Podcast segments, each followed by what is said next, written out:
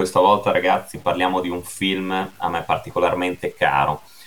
Un altro titolo malinconico, se volete, un altro titolo quasi anni 80, perché parliamo di una pellicola del 1979, quindi di acqua sotto i ponti ne è passata. Ma questo film è importantissimo perché ha dato il via a una delle saghe action, se volete, riferite a un futuro distopico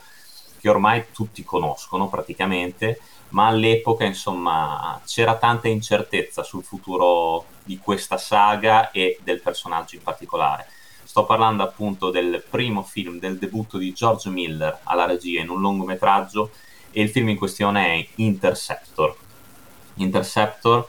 vede protagonista per la prima volta Max Rokatansky, interpretato qui da un Mel Gibson che allora non conosceva nessuno e che proprio questo film contribuì a lanciare. Poi si sa, la carriera di Mel Gibson è inutile che la stia a raccontare, la sapete bene tutti eh, quale fortuna abbia avuto ma eh, con Max Rokatansky eh, Mel Gibson eh, trova il, il, suo primo vero importante personaggio, personaggio che poi interpreterà anche nel seguito, Interceptor, il guerriero della strada del 1981 e Mad Max oltre la sfera del tuono del 1985, sempre diretti da George Miller, mentre invece nel 2015 George Miller si tornerà alla regia con Mad Max Fury Road, ma interpretato questa volta Max Rokatansky da eh, Tom Hardy e naturalmente da una meravigliosa Charlize Theron nei panni di Furiosa. Sicuramente il film più potente, eh, Mad Max Fury Road, e più bello dell'intera saga, a mio personale parere. Però Interceptor rimane un must, un must perché nonostante sia un film datato, eh, appunto acquisisce importanza fondamentale perché ha dato il via alle gesta di questo guerriero, di questo poliziotto, ex poliziotto. Qui nel primo capitolo è ancora eh, membro della task force di polizia che cerca di mantenere la legge e l'ordine nell'outback australiano, in questo futuro distopico dove ormai la benzina e le risorse naturali e anche le fonti energetiche scarseggiano e eh, le strade sono popolate da queste gang di psicopatici motorizzati che eh, dominano fondamentalmente, stuprano, uccidono, derubano. E la task force, task force scusate, di cui fa parte anche Max eh, è determinata comunque ad arginare eh, i danni e a cercare di contrastare la furia di queste gang.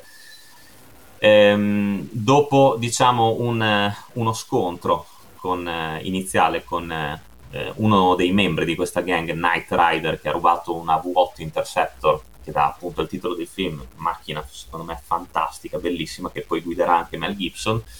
Ehm, il Night Rider appunto morirà eh, scontrandosi con Max,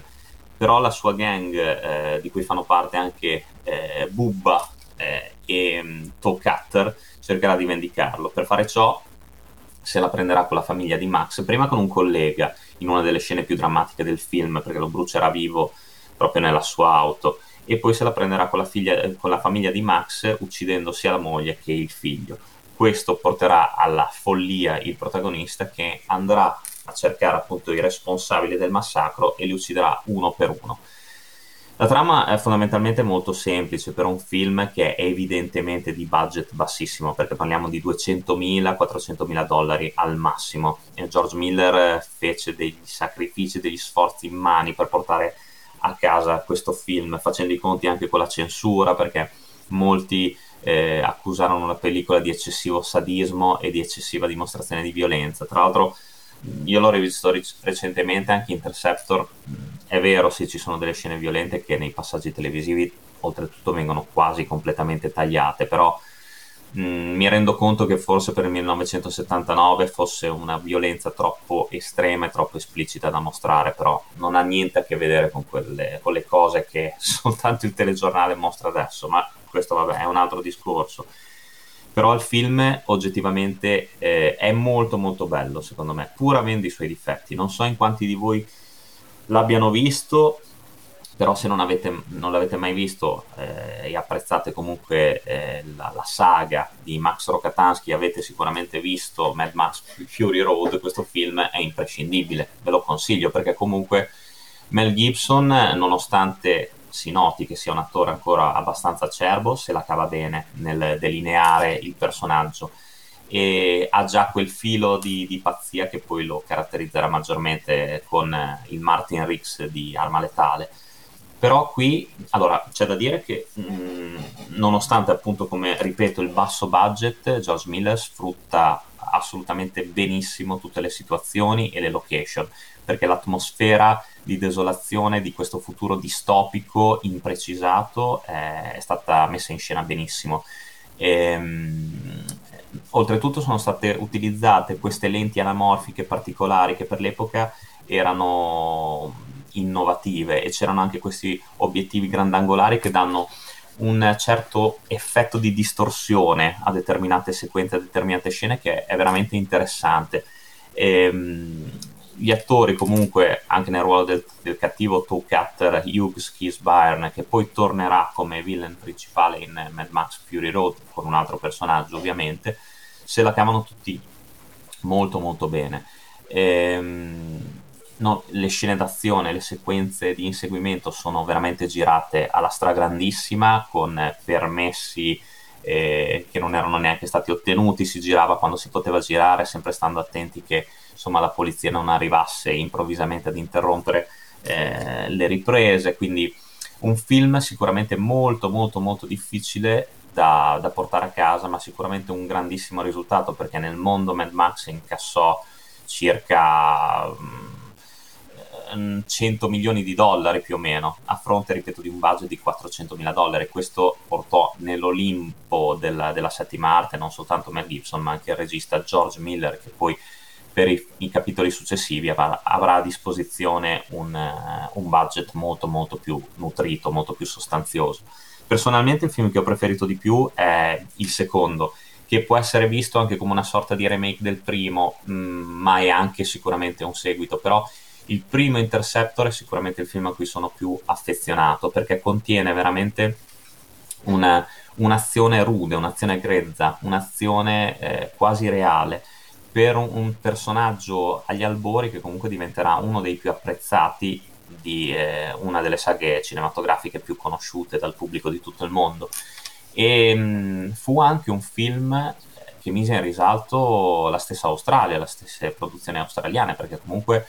eh,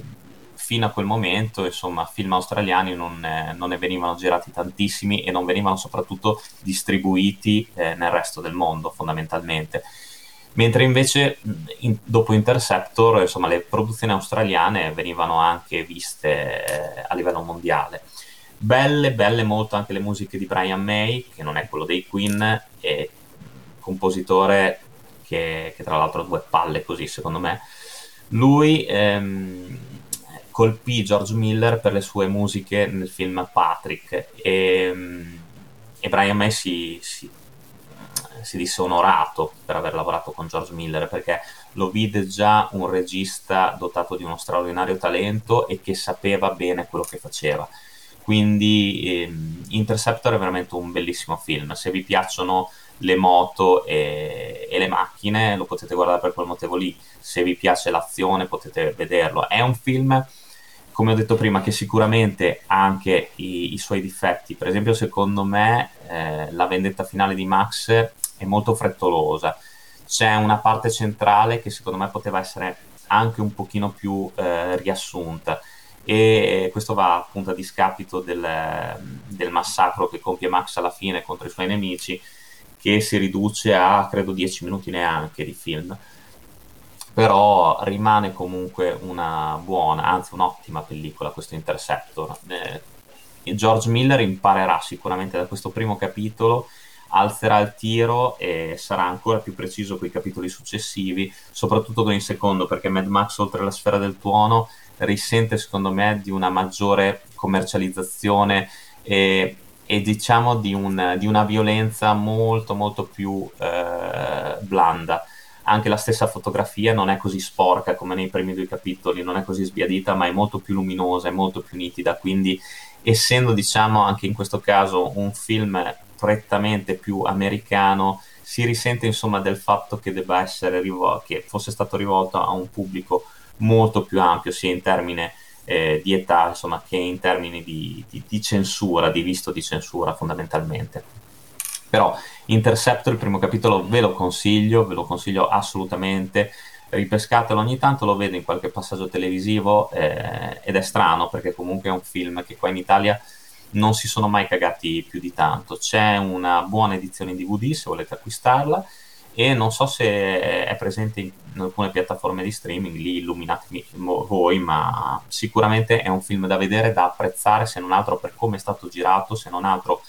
per come eh, è chiaro che i pochi soldi che c'erano siano stati spesi benissimo e se non altro anche per se volete vedere la stella nascente di Mel Gibson muovere i primi passi in un mondo post-apocalittico con un personaggio che eh, qua è forse più lineare ma che dopo acquisirà un, un, approfondimento sempre maggiore e un interesse sempre maggiore anche da parte del pubblico. Io vi do l'appuntamento al prossimo film, alla prossima recensione carfatica, come sempre lunga vita al cinema e un abbraccione dal vostro Carfa.